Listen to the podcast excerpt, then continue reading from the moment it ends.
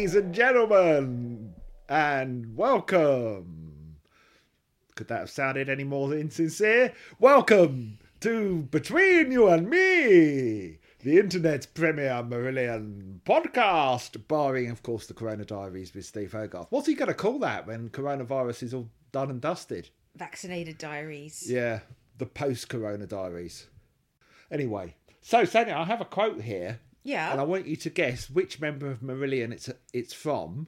Oh man, what on earth? And- I'm not supposed to be the quizzed. I'm supposed to be the quiz. I'm quizzing you, but I know, so I Uh, can't quiz. not the quiz E. I can't quiz myself on it. I know who it is and what he's referring to. Go on then. So there's a clue. It's a male member of Marillion.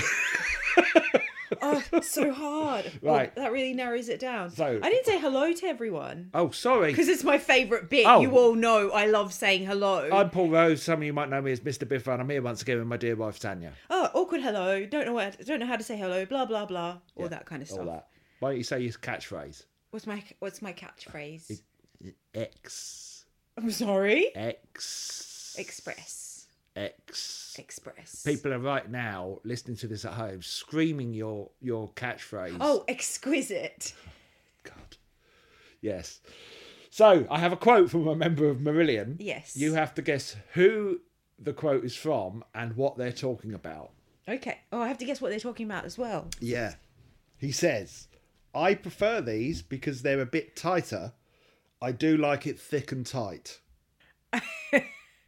yeah. Um, you've stumped me there. I have no idea. You don't want to guess who that was? I mean, what could it be about? Microphones? Yeah. No. I prefer these because they're a bit tighter. I do like it thick and Oh tight. God. Rothers? no. Pete? I'm just gonna go through the band. Tell me who. But come on, who else is it going to be? Yeah, you've heard Corona Diaries. You know he is a master of the double entendres. This is the man Ma- who. master of the thick and tight. This is the man who, on the Brave album, not giving away too much, there is the line "Hold your breath," which he has subsequently changed to in every single live performance to "Hold your breasts." Oh, You listen to him singing it. He sings it every bloody time. what's the song? Uh, it's mad, stroke the opium den. Oh. Anyway, so he's talking about the gloves.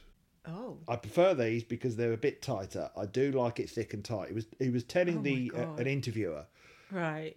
that he got that particular pair of gloves. They were a pair of women's gloves from Selfridges. Ooh, fancy. yeah, and that's what they shoved all the um the the keys. switches and whatnot Oh, the into. switches. Anyway, we're not here to talk about H's gloves this week Or thick and tight stuff. or thick and tight stuff. I think the audience have just fainted. Oh, No, she says. I'm no. We're here to talk about Holidays in Eden, the second album with Steve Hogarth, a controversial album for many Marillion fans. What? Why? Why? It's controversial. Why Yeah. does this sound like misplaced childhood to you? Oh, okay. yeah. well, yeah, but neither did um. Oh, oh, oh dear! My memory. oh dear! My God, help us. Oh dear! What was the first album we? oh album dear! we did. Like... Well, look, it's been a while because we did the Fish album in between. Yeah, I can't believe. Oh my God! I'm I've just going to sit here it. until you you get it. I'm just going to sit here. Um. You all alright? You all keeping all right? Yeah, you're all safe. No, because the pressure makes me forget even more. How- Um, how's, how's your mum? Yeah, she all right? Yeah, good, good. Yeah, how's work? Keep her busy. Good. Yeah. I get nervous and then my brain shuts down. Are you looking it up? Yeah. I can't believe you're having to look this up. You present a Marillion podcast for pity's sake.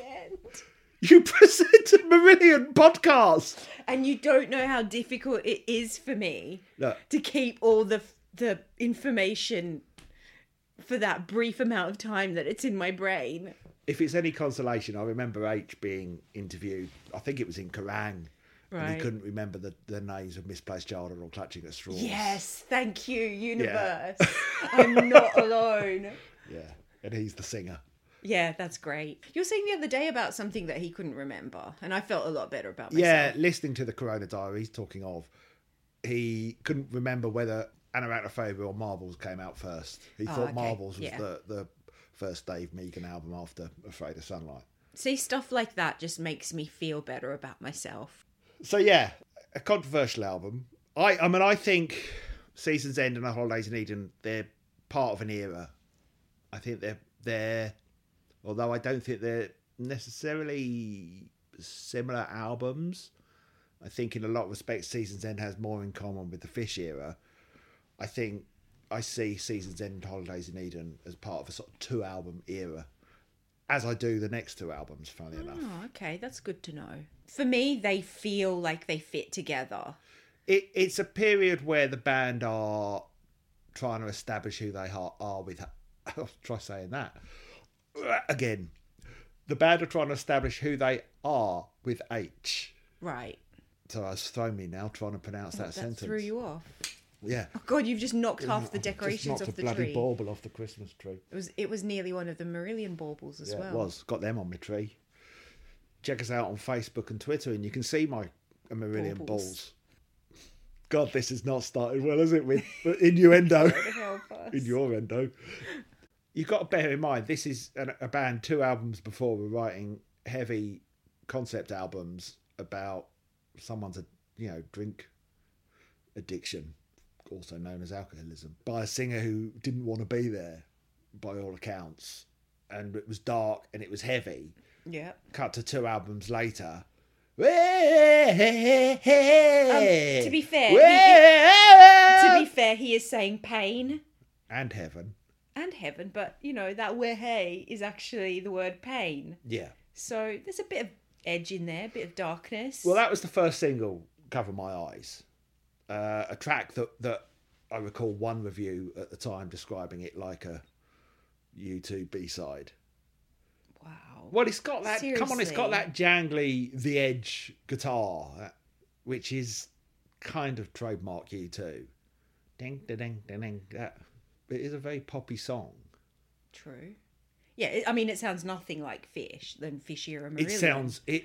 It sounds less like the Fish era than anything on Season's But I End. thought we'd moved past that now. I thought we'd moved into just accepting that the band will sound different and H will sound different and not comparing them anymore. Well, people were, unfortunately, because it was an album received by the fans. Some of them loved it, of course, because they still had fans that stuck with them. And then a lot of them just went, What the hell? After season's end, I think, yeah. how can you still be surprised? Well, let's talk a bit about the background, okay? yes, let's. Yeah, And okay. before let's we start getting into what this sounded like, Yeah. what I mean, I don't want to think minimize anyone's experiences. I'm just, I'm wondering because, w- whereas with Season's End, at least for the first half, I was definitely comparing the two. yeah, Definitely. But I, don't, I didn't do it at all in Holidays in Eden. I didn't. I didn't. I'm talking more once again talking about how here's what happened, right? So okay, season's end. Fish Fish has gone. Okay, new lead singer. yeah. Okay, I guess we need to know as well the time frames. well, eighty nine season's end. Holidays in Eden came out in in June 1991. That's a couple of years later. A couple of years later, nonetheless, anyone waiting for the next Me just saying to people, "Come on, get over it." Well, they didn't. I, I, I'm jump, jumping around here. Fish had gone, new lead singers. You got to get used to that. Some of them went, sod this, I'm off to support Fish. Holidays in Eden came out, basically a pop album. Okay. Now, before you argue that there's a 15 minute long three song suite on there that's very proggy, the band were deliberately trying to make a pop album. Okay, Marillion were not a pop or singles band. They had a couple of hit singles by accident. Kayleigh was written by accident. It came off of a, a dark, complex concept album. And then, without wanting to go too much into what happened after Holidays ended, and so they've got rid of all the prog fans, they then record record their proggiest album ever, which was Brave. It's like what uh, what what? I mean, talk about kind of oh, you know ab- abrupt turns. I kind of love that. It's like you don't know what you're going to get next. well, I love that. Only the strongest fans will remain. Yeah, well, yeah. As I did, I I wasn't at the time comparing the album to Fish. You'll be glad to hear, but I know a lot of people were, Yeah. and a lot of people still to this day don't like Holidays in Eden because it is very poppy, and it has got a real pop production edge to it, which was the consequence of a guy called Chris Neil, who was the producer, who. Uh, had produced or produced lots of albums by Celine Dion, uh, Celine Dion and Marillion. Uh, Well, we were saying the other week how we think H is as good a singer as Celine Dion. we were, yeah. Well, there you go. He could easily have his own show in Vegas. Let's not go there. Okay. He also produced a track that I know you like, "The Living Years" by Mike and the Mechanics. Oh, I love that song. And you might not know this, but some of our audience will. Chris Neil, producer of Marillion's Holidays in Eden, produced Dennis Waterman's I Could Be So Good for You. Yeah, I know you won't understand the relevance of that, but write the theme tune, sing the theme tune. Tanya's looking at me blankly. So, uh, Chris Neil apparently was in the offing for Season's End as producer, uh, but the band vetoed it because they thought, well, he's got a, a kind of pop background, a pop sensibility, and they thought changing their sound radically at the same time as changing their singer might have been a step too far for the fans. So they still had res- reservations about that when when it came time to record the follow up to Season's End. But the they were under enormous amount of pressure from the record company to produce some hit singles because Easter had been pegged as the big hit off of Season's End and it hadn't been. So the, the record company were like, we need the next Kayleigh, we need the next Lavender. Even an Incommunicado would do. God, as if you can just pluck something like that out of the air. Well, yeah, yeah, exactly. But they thought, well, we've got Chris Neil, we've got H, who not known as H then, Steve Hogarth, who had a certain pop sensibility. The trouble they had going into Holidays in Eden is they had no songs. With Season's End, when it came to recording that album, they had obviously the tracks that they'd worked up post Clutching at Straws. Then Steve Hogarth brought some songs with him. They worked on some of those together. So they had various bits and bobs that had been floating around for a while. Hmm, Didn't you say that seventy-five percent of the album had been written? Yeah, already? pretty much by the time that, that H had come there, certainly the, the music. But Holidays in Eden, they were starting with a completely blank slate. What proved to be contentious is that Marillion's way of working, the rather famous let's jam around and chuck some bits up on a whiteboard, was completely at odds with the, the way H wrote music, which he tends to write fast. Apparently, it caused tension. At one point, H was sent home to have some time off while the rest of the band worked on the music because they they were like, "We'll work out the songs our way." And so what happened was there was division. So hang on. He works fast, so he kind of gets to where he wants to be really quickly, Hmm. whereas the other band members want to experiment and play around and test things out. Yeah, I mean, I don't know in in, in the sense that I've never been in the room with them while they're doing it. But yeah, his famous H is now part part of that process. He's over the years been worn down and realised this is how Marillion albums are made. And but the band had been doing it for a while. It was the same process that, that actually, by all accounts, frustrated Fish. And here they were with a new lead singer was also getting frustrated by the the, the process. And Mark Kelly uh, said at the at the time it felt like it was us and us and him. They didn't feel like a, a band or a unit. It which is kind of going back to a uh, fish era, isn't it? Because that was Yeah. kind of what happened in the end with fish. yeah. There It was wasn't all the built up tension. Yeah, but certainly, but in separate camps. I can understand. I think it, as a as a process, it would wind me up. Oh, I can see it winding you up. Yeah, because right, we're thank very you different. for saying that very forcefully. Oh no, no, because I was thinking it. I, was, I wasn't going to say it, but since you've said it, because you're quite quick, you just get the answers straight away, Hmm. and some of the rest of us like to take a bit longer to process things, and yeah. Well, you know, get the right fit and feeling for things. So I yeah, I can see how. Well, let me give you some quotes from the band from various interviews at the time. Well, Steve Rothery says writing that album was very, very difficult. We kind of again went to a big house in the country, spent a fortune, but it was quite a difficult album to write because we were just tr- trying to find our feet, working between the five of us because the previous record, a lot of that music was written before Steve was involved.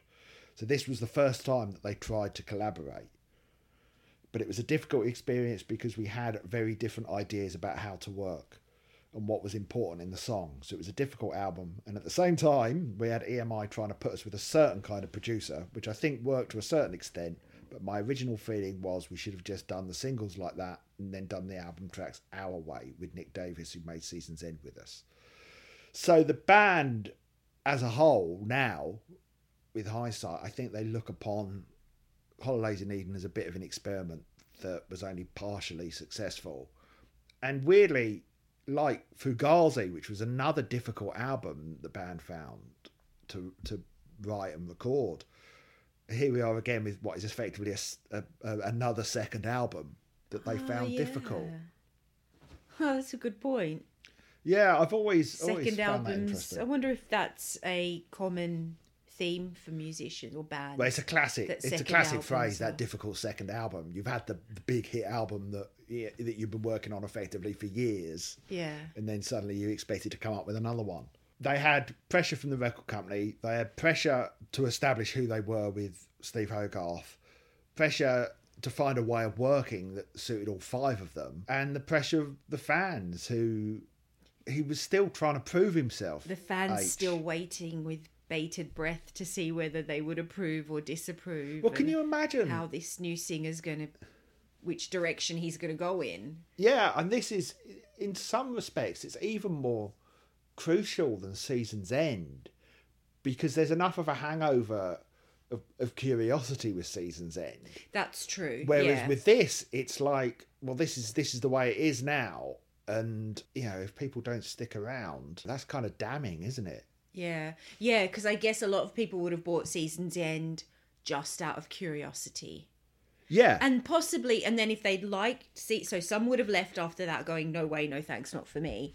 And some would have said, okay, I quite like this, stuck around. So for a lot of people, if they didn't like Holidays in Eden, that was it. what I find curious is that this album doubles down on the kind of bits of Season's End, which were very different to Fish Era. Easter is a very kind kind of commercial song, and yet this album is full of commercial songs. Mm. They're changing course quite dramatically, I think, here, and so it's all signified as well with they got rid of the the classic logo that's gone by this album. They started using this. Oh, let me see. If you're looking for the album cover, you won't find a logo on it. There isn't a logo Oh. on it. There's not. But there is, if you look up the US edition, there is a logo on that, the US edition of the album. That it was sort of the, the A Marillion logo split into three and sort of piled on top of each other. So it says Mar Il Ion. Oh, yeah, I've seen that one. But there's a t shirt of that. Yeah, probably. yeah, I was looking for a T-shirt of the actual album cover and I didn't find one. Oh, you want that, do you? It's really nice. I really like Well, it. Well, the album was by an artist called Sarah Ball. I don't love it. What? Yes, we're We in, have such different taste. Firstly, firstly, my first issue with it, I think they've subsequently corrected this on later versions of the album cover. But you have the it, it for those who are unfamiliar, it's a very blue painting of a load of animals in the Garden of Eden, and the animals are blue. Everything's blue, mm-hmm. and the animals are all flying up towards I don't know the moon or the sun. Now, the Marillion, the name Marillion, and the album title Holidays in Eden is in a circle Yeah. right? On the original versions of that album, the moon stroke sun wasn't in the centre of the bloody circle. It drove me mad. Oh, I can see it was up a bit to the Open goal, it was off centre. You put it in the middle of that circle. It was oh my God. god! As someone who used to Top. be I really wouldn't care. That would not bother me. I used to be a graphic all. designer. I'm sorry, but attention to detail is important. That wouldn't bother me because it's it's Okay, no, that's not. I don't know what you're looking at there. well, it's That's- not in the center of the circle. That's there. not. No, it was slight. That, I don't know what version of it that is that you've called up there. It was slightly off center. That was what drove me mad. Slightly off center.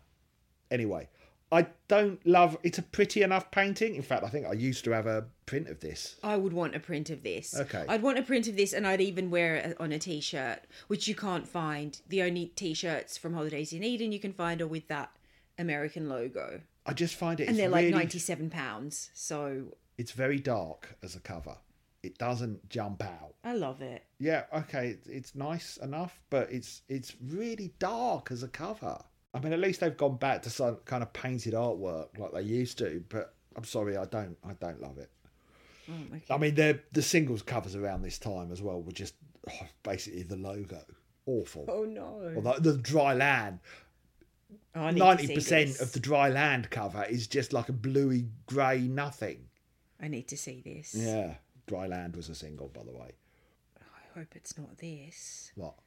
This is the cover. That's the cover of the single. That's a disappointment. Well, yes, yes. Especially coming from a band like Marillion. So, That's got to be one of the most boring covers I've ever seen. yeah. And this is uh, something you can't say about the Mark Wilkinson No, covers. sorry, I'd take Mark Wilkinson over the Dryland cover. Awful. Yeah. Yeah. And the co- cover my eyes single cover was basically just that logo, that three. God, now I need to see that Oh, as dear. well. You don't need to see all of this. I do, I do. There. Oh, boring. That's better than the dry land one, though. Yeah, it's slightly better. So, um, back to the album itself. So it was recorded once again at Hook End Studios, where Seasons End was recorded. For those of you who are interested in stuff like that, preceded by Cover My Eyes, which got to I'll tell you where it got to. So Cover My Eyes, um, the single was out at the end of May. It only got to number thirty-four, which, given that Marillion had been in a place, Uh, really, bear in mind that Incommunicado went straight in at number six as the first single off of Clutching at Straws. Okay, so a big, big difference. Yeah. Where did you say Easter got to? I can't remember. I haven't got that in front of me, but it was fairly low down. It was kind of similar, wasn't it? Yeah. Fortunately, the album itself uh, got to number seven, which was the same as Season's End. So the album did better than Cover My Eyes, the U2 B side single. I suppose we could just jump in. I think there's going to be other Yeah, unless you've got other about. things. Well, okay. Here's something I did want to talk about. Well, before we get into the album and go through it track by track, a band, right, who've been established as being a certain sort of band. Marillion aren't a singles band, although we are going to talk about Marillion, a singles collection which came out the following year, which had all their singles on there. They're not a singles band. They were never a pop band, even though they did accidentally write an absolutely huge pop song in the shape of Kayleigh. I get that the, the record company were pressuring them to have more hits, and I read a quote from Mark Kelly who sort of said they understood the importance of hit singles because if it wasn't for Kayleigh, Misplaced Childhood wouldn't have got to number one, wouldn't have been the huge album that it was. But nonetheless, Kayleigh was still an outlier. Kayleigh was not representative of the album as a whole. It was part of a longer piece. Yes, Lavender likewise, but you know, Lavender on the album is what two minutes long, if that. It wasn't written as a single, and neither was Kayleigh for that matter. So for then, just a few short years later, for a band to kind of go, no, we're going to now radically change our sound and start chasing pop songs against what most of our fans that they've built up at that point, against what most of our fans listen to us for, isn't that a bit shitty? And it was coming from the record company. It was, pressure. but I think as I say, Or the quote were from they Mark all in Kelly, agreement? There was the quote, quote from Mark Kelly. He said he understood the, the importance of a hit single. However, what you get isn't a situation like it was with Kayleigh, where there's one hit single on an album that is a dense, complex concept piece. You've got an album of a bunch of hit singles, and the outlier on there is is the sort of proggy bits. Hmm. And I'm not saying this is not me giving my opinion of the album. I'll do that at the end. I'm just talking about again As an approach, it's a as kind an of approach. It's, it's doesn't fit with the band's output up to now. Is that what you're yeah, saying? but isn't it isn't it kind of a slap in the face for the the fans? And I don't mean Yeah, I suppose it would be. I if the fans are like, we're not here for the hit singles, we couldn't care less. yeah. Just give us a good album. and I don't. This isn't to sort of say that fans should ever dictate the sort of music a band want to write, because I love the fact that Marillion now are freed from sort of commercial pressures and write what they want to write and put out the kind of albums they want to put out. But that isn't what was happening here.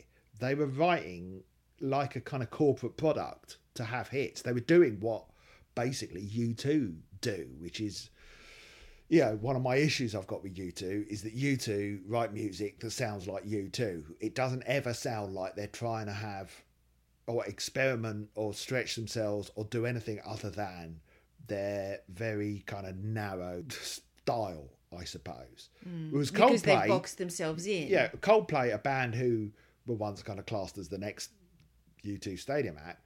It's like their last album did was experimental, and I really admire them for that. Likewise, Radiohead, they turned their back on the the kind of music that people.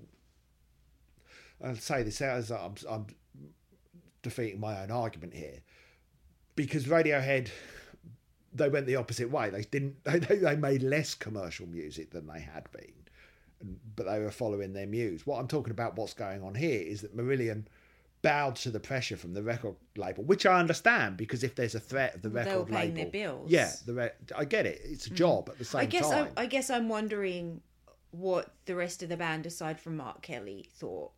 How they they've all, felt about yeah, it. Yeah, they've all looked back on it and kind of, uh, well, I've got some quotes, but I think they all look back on it and kind of go, we weren't adventurous enough on that album, and yes, we were chasing hit singles, and it didn't work.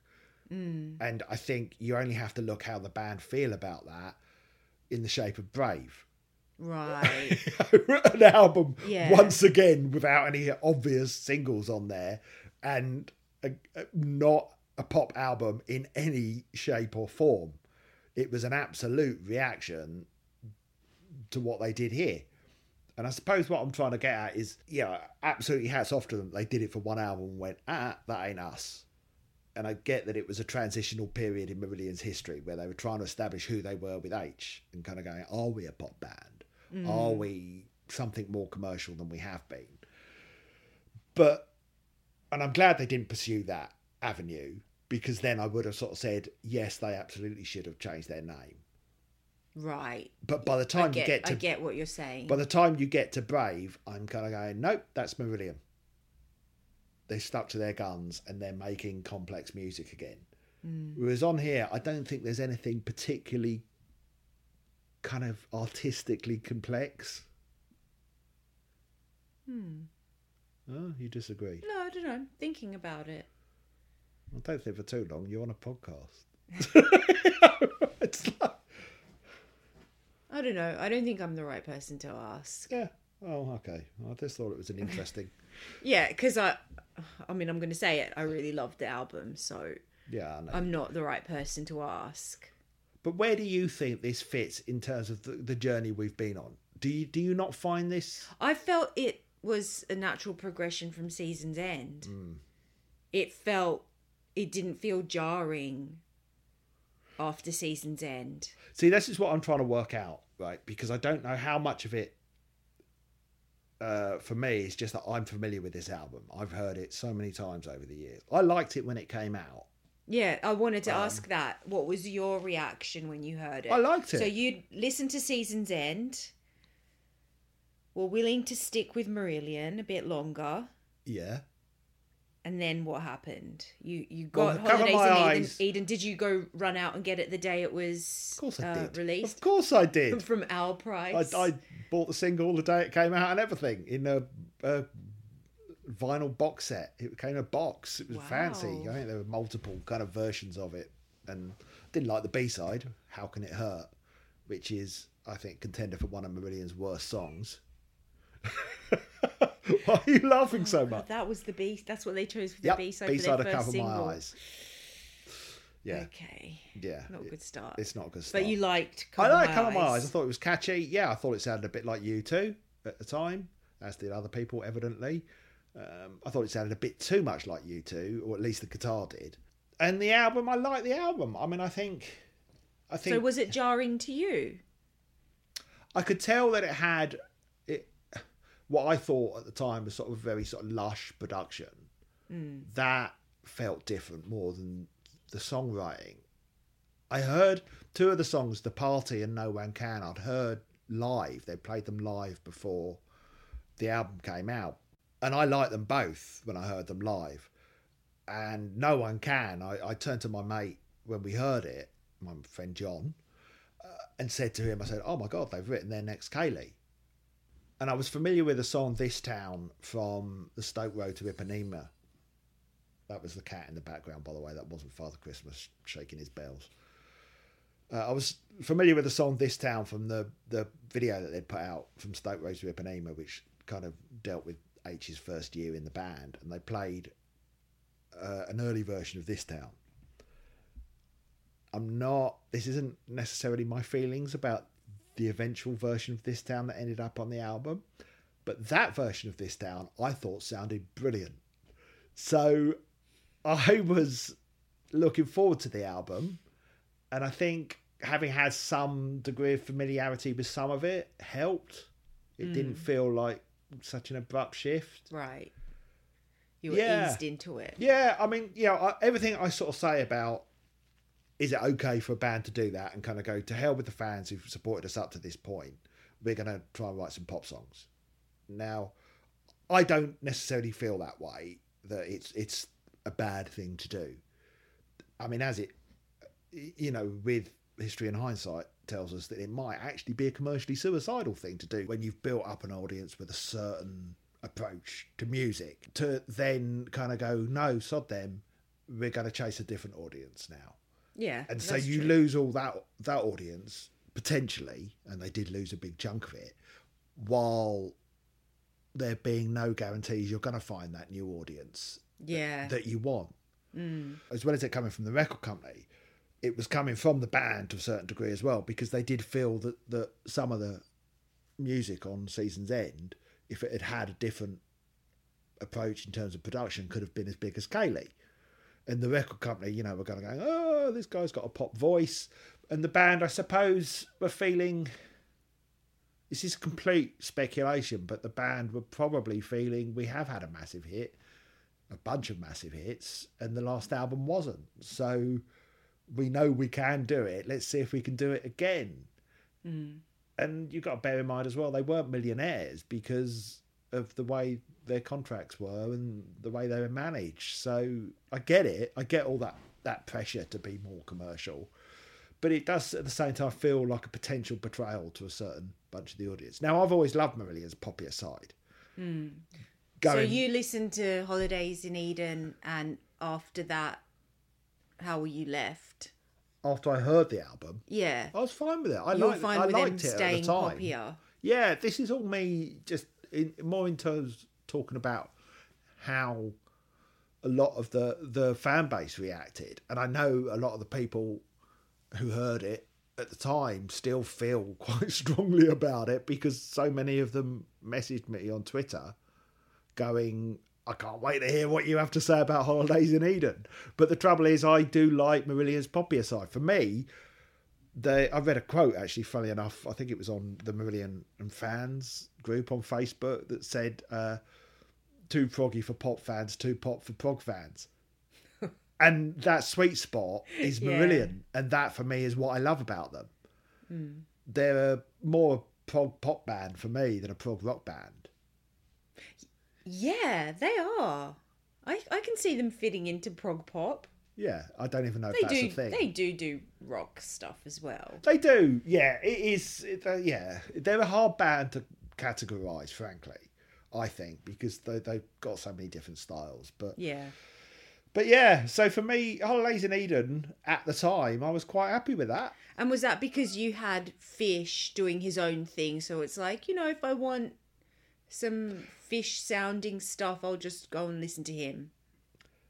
Yeah, I suppose. Yeah, I guess I was still in that whole oh, it's best of both worlds situation. So Fish had an album out that year as well, Internal Exile, Which is his second solo Uh, second album. solo album, which that came out in the October. It's all right, but I was happier with the Marillion album. shall You we like say? Holidays in Eden better, better than yeah, I Internal like. I, Exile. yeah, I like it better than Internal Exile. There, I've said it. Hmm. So we were still in kind of a bit of a competition, at least in terms of of the ba- of the fan base's loyalties. yeah. It, they they it was early felt it. days, It was even still though early days. A couple of years had passed, but it was still early days in the grand scheme of things. Yeah, yeah. There. So going back now to to listen to it in what we're we we're doing, I agree with you. It feels like it's a progression from season's end. Mm. It doesn't feel like a, an abrupt shift. What is interesting, and I didn't know this until I started looking up the album. Chris Kimsey, who did Misplaced Childhood and Clutching at Straws, was apparently due to re- uh, produce the album originally Oh right. and uh, he unfortunately he was he had also agreed to produce an album for the Rolling Stones, and the Stones said no, you can't go and produce for anyone else until you've done our album. So that's why then they ended up with this Chris Neil guy. So it could have been a completely different album. Yeah, well, Chris Kimsey then did produce the the single Sympathy, which was on a singles collection. Oh, okay. and he did produce Fish's album that came out that year. So I don't quite know what happened there. You might have ended up with a Marillion album and a Fish album produced by Chris Kimsey. And the Fish album doesn't sound anything like Clutching at Straws or Misplaced Childhood.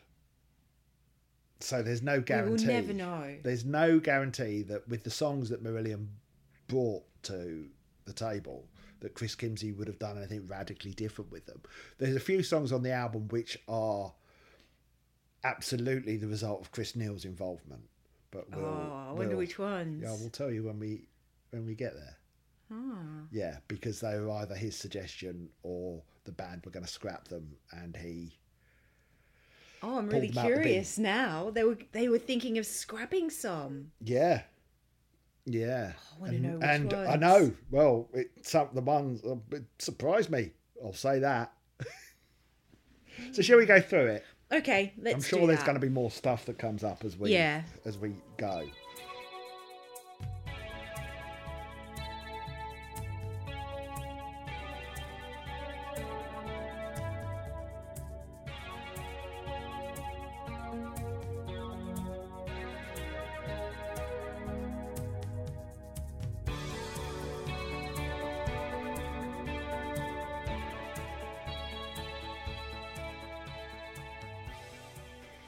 Splintering heart. Yes. Okay, so I let me just say, so you've pegged this album as quite a poppy album, not so much prog. You've mentioned the This Town trilogy as the Mm-hmm. proggy bit. I thought Splintering Heart sounded quite proggy. It's certainly not a pop song. it? Yeah. I was going to say it does not sound poppy to me at all. Yeah, it's not. I don't. Uh, yeah, it. it I think it's. I forgot what I was going to say. I got distracted because someone walked past outside. No. well, it's it's just it's really atmospheric. It's um Yeah, it starts with that keyboardy, yeah. programmed synth thing. I love like there's a contrast between softer, gentler sounds and really powerful sounds. You sound like you like this, but I thought you didn't. I'm not sure. I'm still I don't know how I feel about Splintering Heart. Really? Yeah. I I have no idea. I'm in this weird place with it where I think I don't like it and then I listen to it and I think actually it's all right. I don't love it.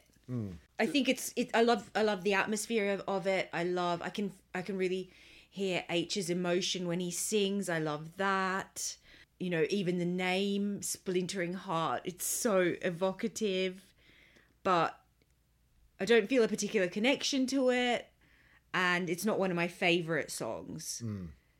I don't know why like twice now listening to the album the live version of it comes on and I just get caught up listening to The it. very different without- live version. Without realizing why I'm doing it, I'm just stuck listening to it. Whereas so I obviously early- don't hate it. That's an early version, which is much more kind of. Uh, it's very different.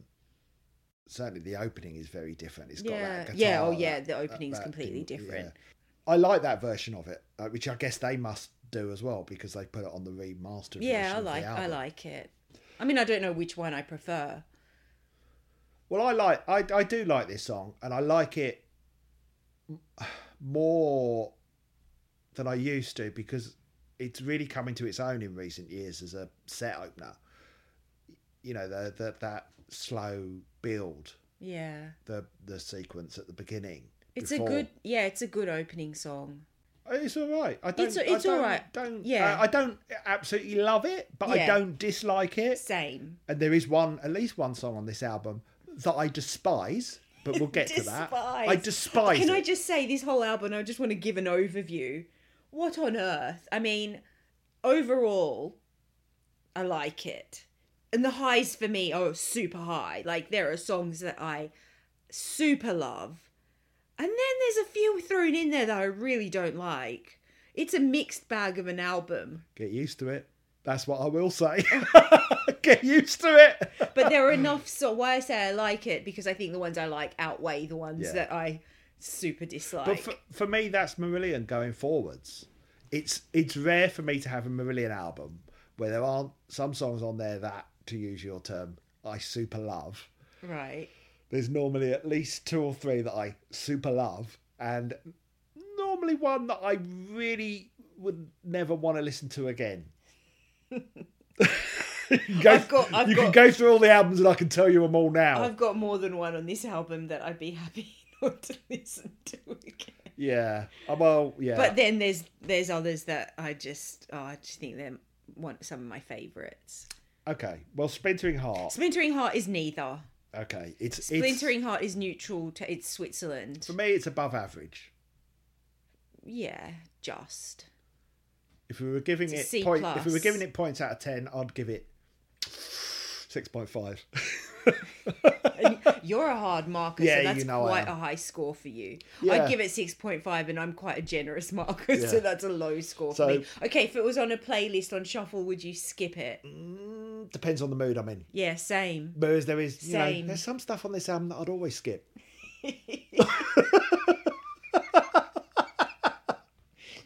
yeah, uh, I like it. It's a H lyric, by the way. Not as uh, Ah, John Helmer is on this album. Oh, is he? Yeah, but this is mostly written by H. This album, thank God. After Yeah. season's end being very Helmer heavy, which is fine because John Helmer's good, but we want to know who this guy is. Exactly. So this, he says, the lyric came to me in a flash in early February 1990. I went for a walk in Toronto, the world's tallest, um, on the way to the CN Tower, the world's tallest structure, or something like that. And I wrote down with a felt pen on a photo wallet that was the only piece of paper available. I was feeling lonely. I could sometimes feel it pricking at me. It's an icy place in February, Toronto. And I was imagining a heart shattering from its own hardness or coldness. I still like the imagery in the last verse. Across for a kiss. Ain't that the truth? It, It's um I mean, I yeah, I, I agree with him. The the the name Splintering Heart. That's some cool imagery. there's some cool imagery in it. It feels perhaps appropriately, both musically and lyrically, quite remote. I'm, you know, H is singing. I'm, I'm not quite sure what he's getting at. Uh, What do you mean? What Cold it's about? and the heart shattering. Yeah, I didn't know what it was about. Like I was trying to guess what it was about, and I thought maybe it was about someone having a secret affair with someone else, well, I and don't like know. you kind of you miss them, and I'm it's paying in painful. pain, but it's the yeah, cost of the pain in pain. Yeah, till the weight of the secret and the weight of the lie makes Yeah. my heart want to burst. Well, it's it wouldn't be the first time that H has written a lyric that I've gone. Is this about someone having an affair? yeah. I, that's what I was Uh, wondering. It would not be the first time I've wondered that. but now he said the heart was so hard or cold that it it shattered. Well, yeah, but what's a cold heart? You know, someone who isn't, you know, perhaps cold out of necessity, hard out of necessity, to stop feeling anything. There's a burning and freezing and a cross for a kiss, so she learns to stop dreaming, and you know how it is with these fragments of love and this splintering heart. Yeah, I don't know. It, it's typical of the era and H's lyrics of that era. Of I'm not entirely sure what he's getting at. Like when we were talking about the mm. space, Yeah. which again feels we thought that might be perhaps something to do with having an affair or a guilty secret, Hmm. reading between the lines, and so maybe we are in similar territory Maybe here. we are. Not that we're alleging anything. We're just taking our Wild guesses. wild guesses. Wouldn't want to slander anyone. Wild guesses in the wind. musically, yeah, it has that nice kind of syncopated build, that electronic build, and then the guitar kicks in. Oh, Yeah, that from around five minutes. Hmm. That was gorgeous. yeah, they they completely let themselves go with this, don't they? Robbers Yeah. is all. See, so that wasn't poppy at all. No, this song isn't. The, the whole ending was just beautiful musically. I think Yeah. I preferred the second half of it to the first half. Um, musically. But I like, I love a Marillion album that has a slow build on the. No, I mean the, the song, not the album. Yeah, I was so pleased when Fear came out and it started gently and slowly and built. Yeah. I love that on a Marillion. Yeah. album. Yeah, no, no. I meant, I meant, I like like the the instrumental bit at the end of the song. Yeah, yeah, that yeah. part of the song. I think H's than the vocals there are great. His vocals are screaming, but awesome. Yeah. I was going to say exquisite, do it. but that's only that should only be for guitar.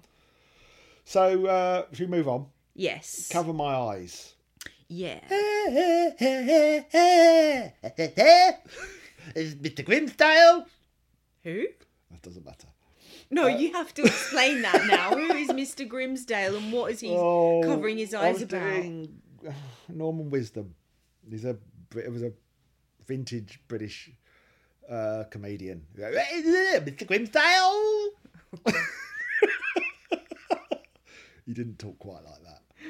So, uh, first single this was, so we'd already heard it by the time the album came out. Got to number 34. Ouch, so much for writing a poppy singles album. B side, How Can It Hurt, which is a. We'll probably talk about it a little bit more, but it's a pile of crap. it's a horrible song. Let me see what I wrote about how can it Oh, you're writing something about it. Oh, no, literally all I wrote for how can it hurt is no thanks with two exclamation Yeah. marks. Uh, do you know what I wrote next to it? What? Nothing. I don't need to write anything. I know how I feel about How Can It Hurt. Yep. Yeah, I can't believe they put that as the B side. Yeah. Uh, sorry, out of all of the songs that weren't on the album, that didn't make it onto the album, but were kind of from that era, how can it hurt? Has to be the worst. it's, I know, it's really bad. It's like, why choose that as the B side? Yeah. It's just a horrible rock song. It's awful. There's no words for it. Anyway, cover my eyes.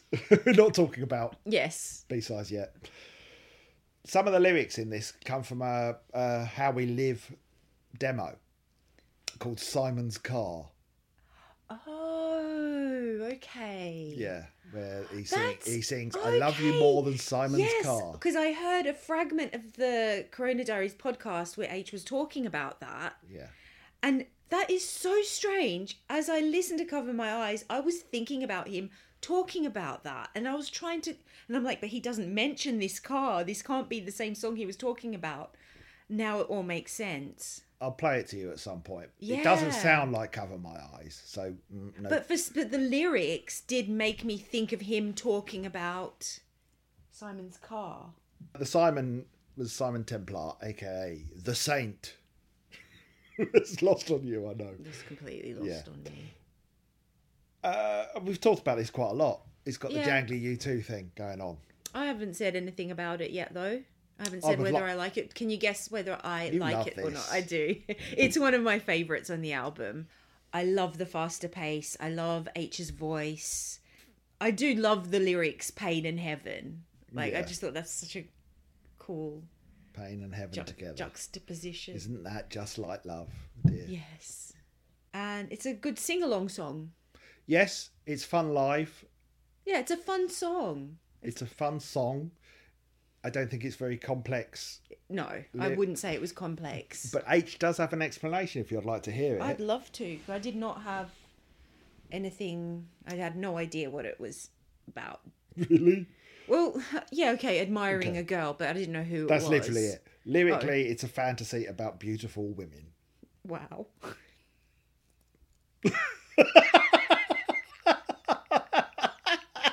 so complex. I know. Too beautiful to look at. Oh, that's why it's painful. Oh, Yeah. painful to look at. Ah, my Too eyes, beautiful. my You're burning my eyes. eyes and my brain. So this is one of the songs that, that wouldn't have made it onto the album if it wasn't for Chris Neil. No way. Because they And it became a single. he it was two separate bits of music and he they were about to bin I think the um the opening of it, the the jangle guitar bit. Really? And Chris Neil said, Hang on a minute. No no no no. If we put it to this bit, which was like the chorus, it all you've got a single. yeah, And th- yeah. They got us. They, they they were going to bin the single. well, bin the bit of the single that that hadn't got the rest of the song yet. So it was obviously Rothers playing around in the studio with the, his um, new U2 guitar sound, and then Yeah. oh, I wonder how U2 do that. Oh look, I've done it, guys, guys, I've done it. Quick, chuck it onto a single now. yeah, so yeah. yeah, but I love it. I'm glad it made it onto the album. I'm glad it was a single. Yeah, there's not there's not a lot to say about it. It, it because it's a it's a pure pop song. Yeah. and it's a pure pop song even lyrically Yeah. more than anything they've ever written before. I bet it's good live. Yeah, you've seen it live more than once. I probably have, yes. yeah, yeah, it's good live. It's it's one of those from that sort of era where uh, a few years ago it wouldn't have been my first choice for them to play live, but now it's like sort of seeing someone you haven't seen for a long time. When they play it, you know you're gonna have a laugh. Yeah. So I'm all I'm I'm all for it. I think it's um yeah, it's a good Marillion pop song, Yeah, I agree. one of their foremost.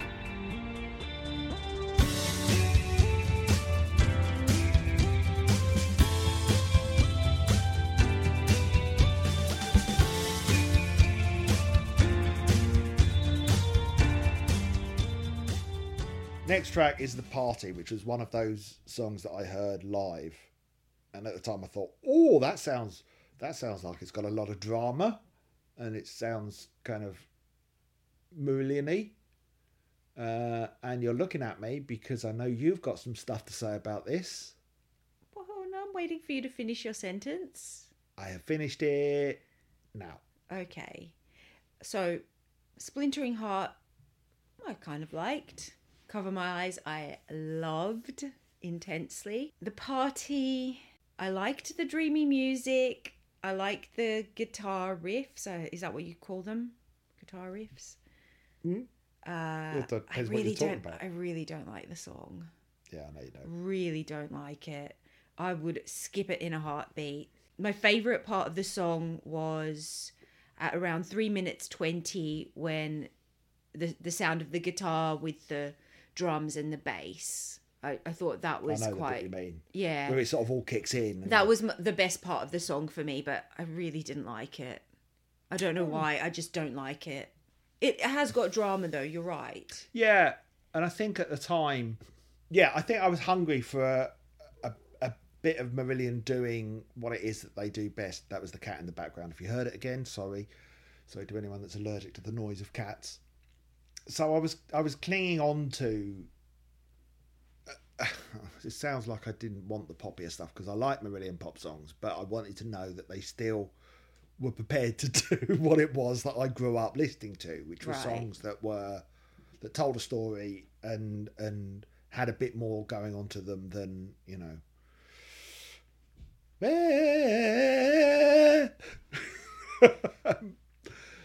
and and you the party Didn't, you didn't feel Splintering Heart gave you that. Yes, it did. It did. So there were moments on the album peppered throughout. And the party, I think, for me, represented that sort of proggy, kind of more complex stuff for me. However, so I liked it a lot at the time. So it was like a, a oasis of progginess in a sea of pop.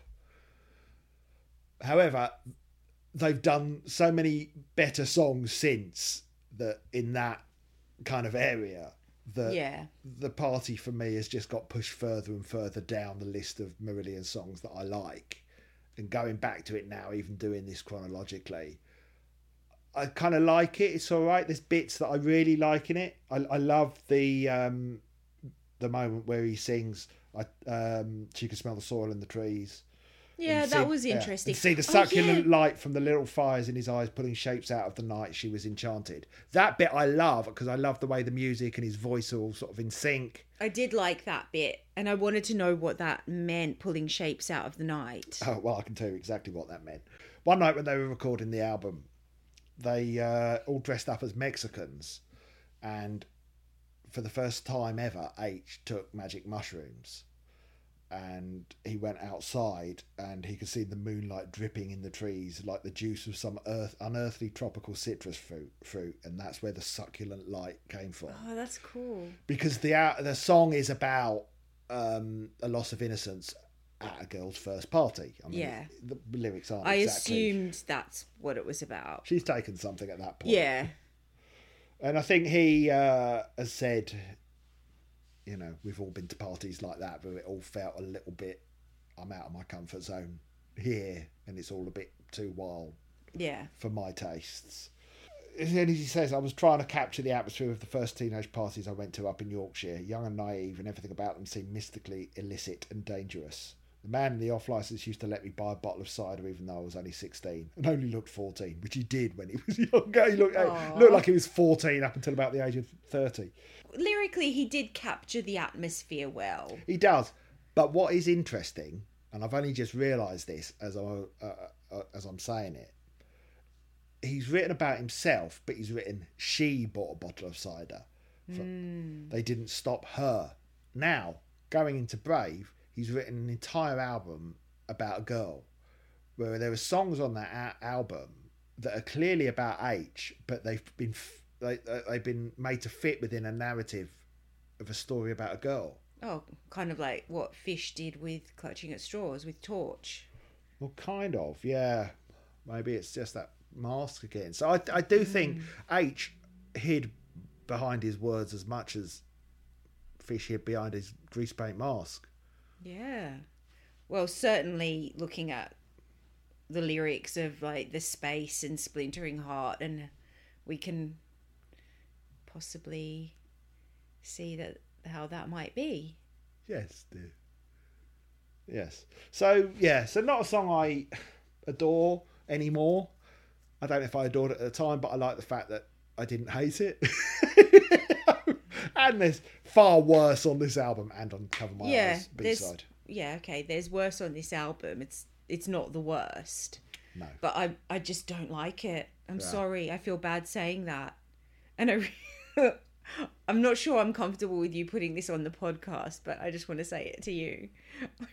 you know the last verse where he's like, and then it was yesterday, and he said, "Oh, by the way, welcome to your first party." I hate that line. I hate that verse so much. Why? Because it reminds me of something like a year seven student would write in a in an English story. Yeah.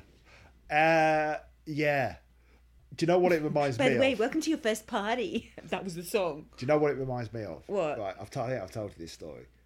Uh, I don't know why this guy keeps coming up in um, coming up in the podcast because he's someone I've not seen since I was at school. Ian Grucock, who uh, you talk about him quite a lot. weird, isn't it? I wasn't Yeah. even that good friends with him. He's really made an impression of you. If only he knew. Anyway, I was about ten, and I was walking home with Ian Grucock and his older brother, who I think was we were in middle school and he was in high school. It's back in the days when we had three tiers of schools in the UK.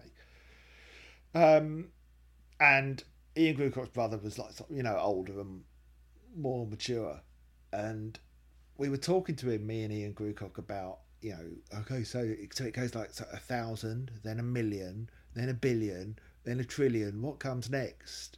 And I oh uh, fuck Ilian, and and Ian Grucock's brother went, ah, you're growing up fast, and I can imagine Ian Grucock's brother going, oh by the way, welcome to your first party. Yeah.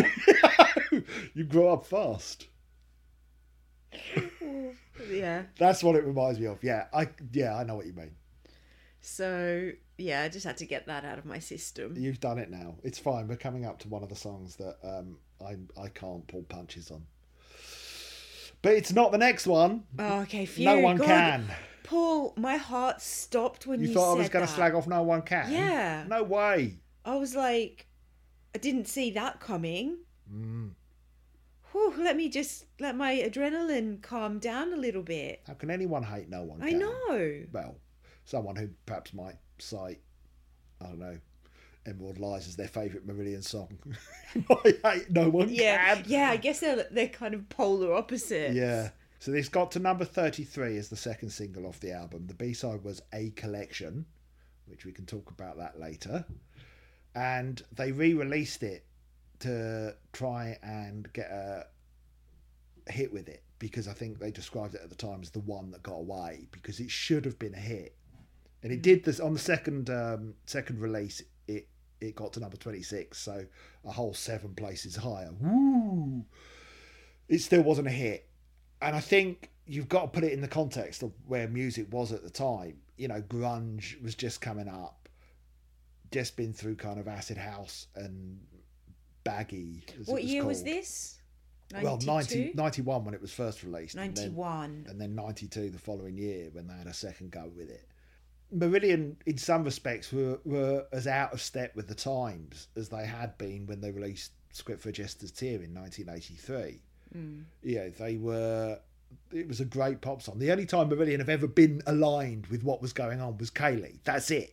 you know, that was the only time. So, for no one can to kind of get the airplay that it needed and for people to hear it, it wasn't getting played because there was other other music at the time going on.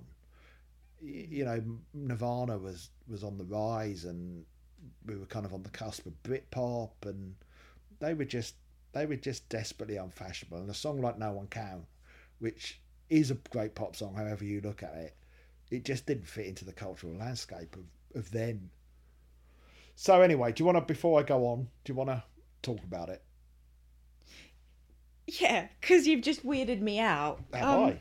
Not yeah. for the first time. I mean, okay, so we know I absolutely triple love this song.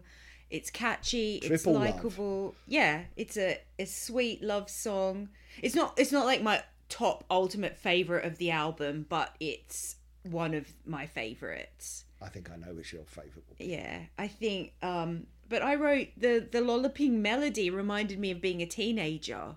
So it it really mm. it there was a nostalgic element to it for me because it sounded so familiar like oh, other music that that was around me at the time. So it's weird that you're saying it was out of step with the music of its time cuz for me it feels like it fits perfectly with the music of the time. Of 91. Yeah, I mean, I can't pinpoint exactly what I'm talking about or what other songs I'm talking about. All I know is that listening to it, I was like, oh my god, this feels like what I was listening to as a teenager. Hmm. Yeah, I just really like it. I think it's got some really beautiful lyrics. It's it's like one of those perfect songs to play at a wedding reception. So romantic. The the romantic in me loves it especially things like the time that it took to take down the wall was the time that it took for me to fall hopelessly weak. I love that. I'm just like my heart is melting. I'm, I jest I in my it. wretched. And then then and then I was like, hmm, no one can take me no one can take you away from me now. Is H singing to the other members of the band? you're not you're not firing me. They should have called it that. No Yeah. one can fire me from this band. yeah. Yeah. So yeah, I, I love it. I think it's great. It's there's not much to say about about it again because It's it's, got such, a simple pop song. It's got such good lyrics though. You landed in my life like a like a new and brighter light that made all my past seem shadow. See, But I need a new word to describe you. Stuff like that's just gorgeous. The days before you came were all really were really all the same. A greyness I used to call freedom. It's a beautiful love song. yeah, yeah, it is. I, I I I don't think the lyrics are quite as good as you think they're fine for a love song. I love them. I mean, I think they're um, They're simple, but they're oh, effective. They're cheesy as hell. I love it. I, love it. Bring the cheese. I like the sentiment, but they are. There's no getting away from it. It's a cheesy song. It's a lovely song. Oh, it's I full on it. cheesy. It's it's a wedding reception song for that reason. It's saccharine sweet. yeah, I love it. Anyway, H says I had written these words standing in a field near to the rehearsal studio one day. I've been away from home for most of the 18 months since I joined the band, and I was beginning to feel alienated from my wife and daughter. It was a beautiful day, and I had a head full of the natural things all around me and the sense of separation from the people I love most. So there you go.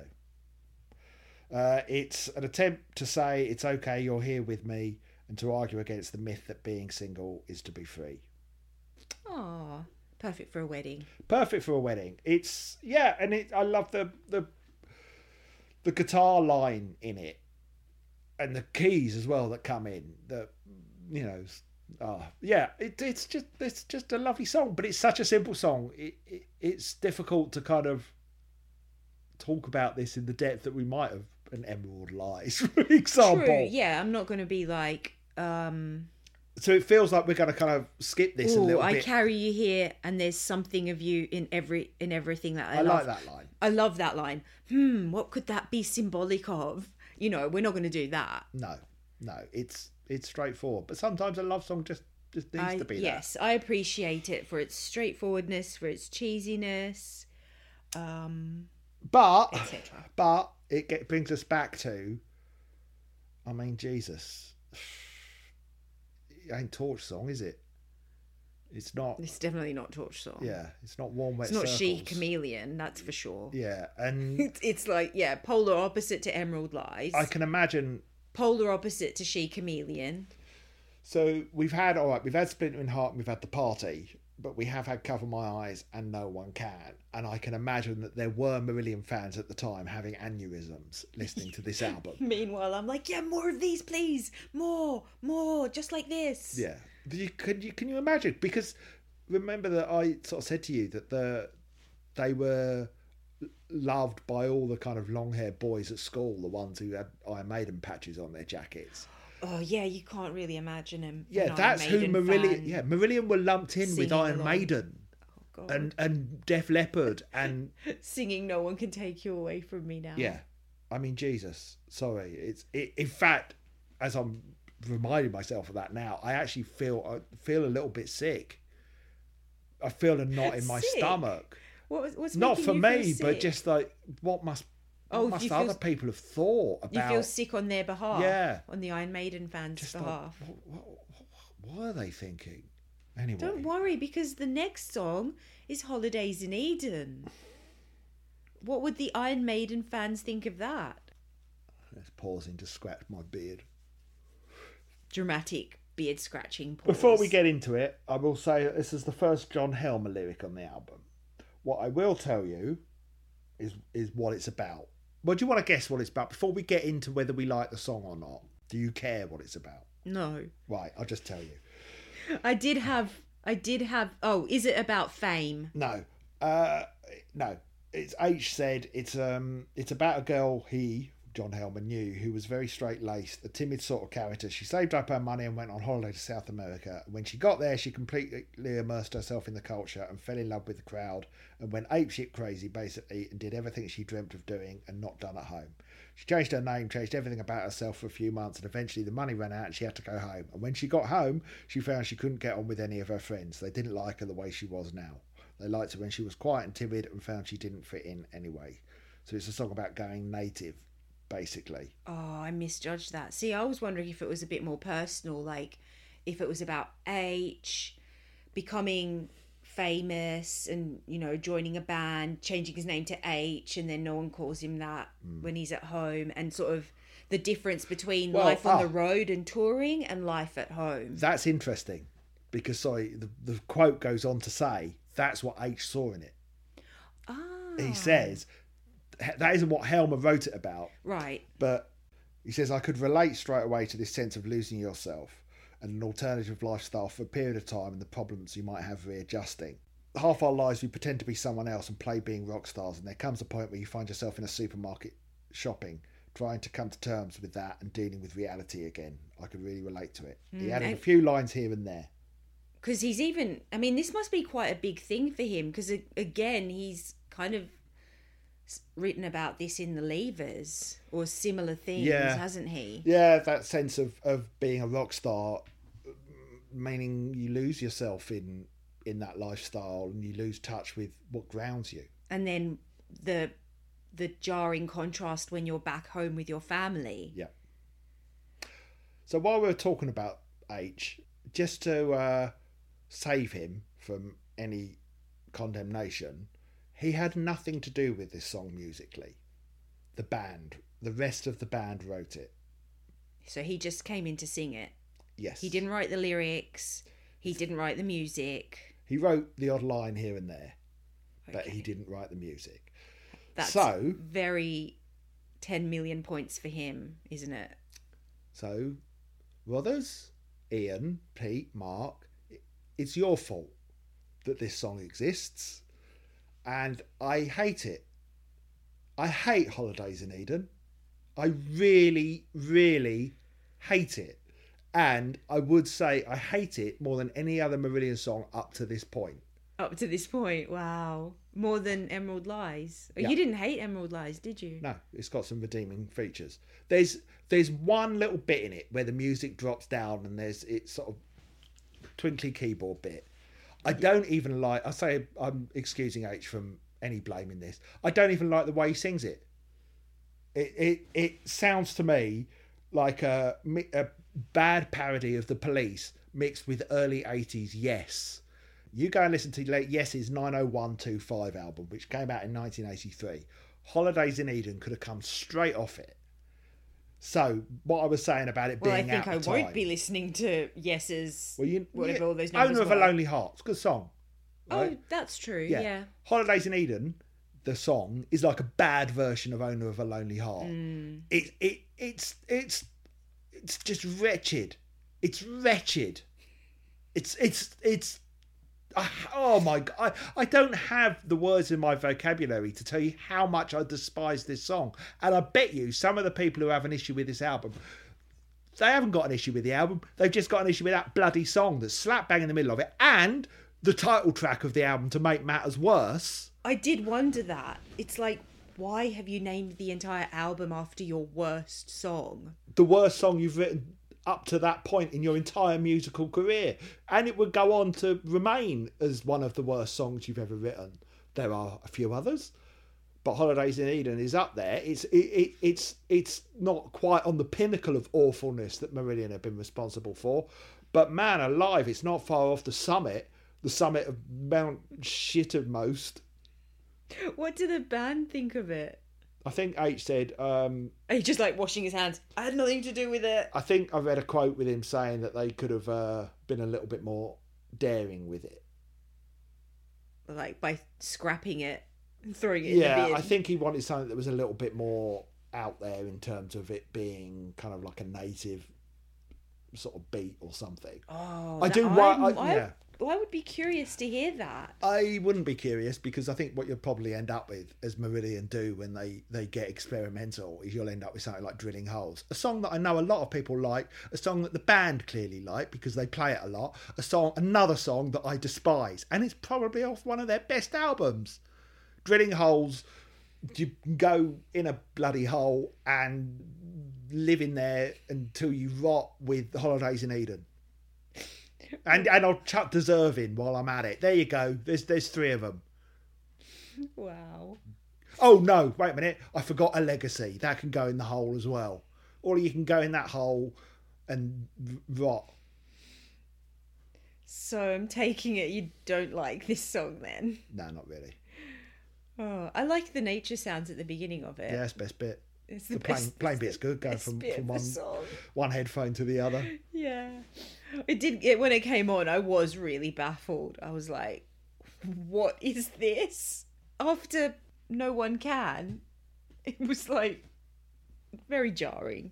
And this is what I mean when I say that I bet some people would have a, a stronger view of the album as a whole if this song wasn't on there. It's- Absolutely. It's, like if it, you it absolutely it does it does bring down the enjoyment of the album quite a few notches. if you had like a really good meal, right, but someone had taken a crap in the middle of it, you wouldn't remember all the nice bits of the meal. You'd just remember the fact that there was a big steamer on your plate. And I think that might be what's happened to Holidays in Eden. Especially if the meal was called steamer.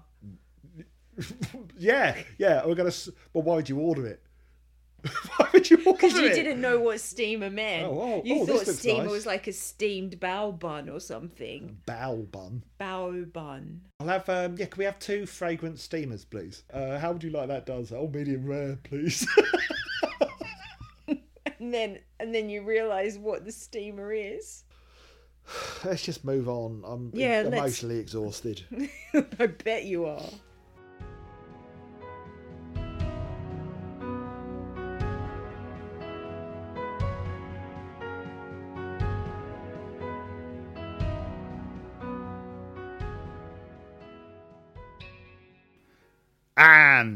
On that bombshell, that's where we're leaving it for this week. This is me in the future. We'll pick up next week with the second part of the album uh, and also looking at some of Marillion's 10th anniversary celebrations. So that should be fun. Before we get there, though, if any of you would like to share your first impressions or your lasting impressions of Holidays in Eden with us, we would love to hear from you for a postbag special. You can email us biampod at gmail.com or find us on Facebook or Twitter, biampod. Drop us a line there if you fancy it, and we'll pick as many of you as we can to um, shout out in the episode and read out your thoughts. Anyway, I have waffled enough. Thanks for listening, as always. Stay safe, and we'll catch you on the next episode. Bye bye.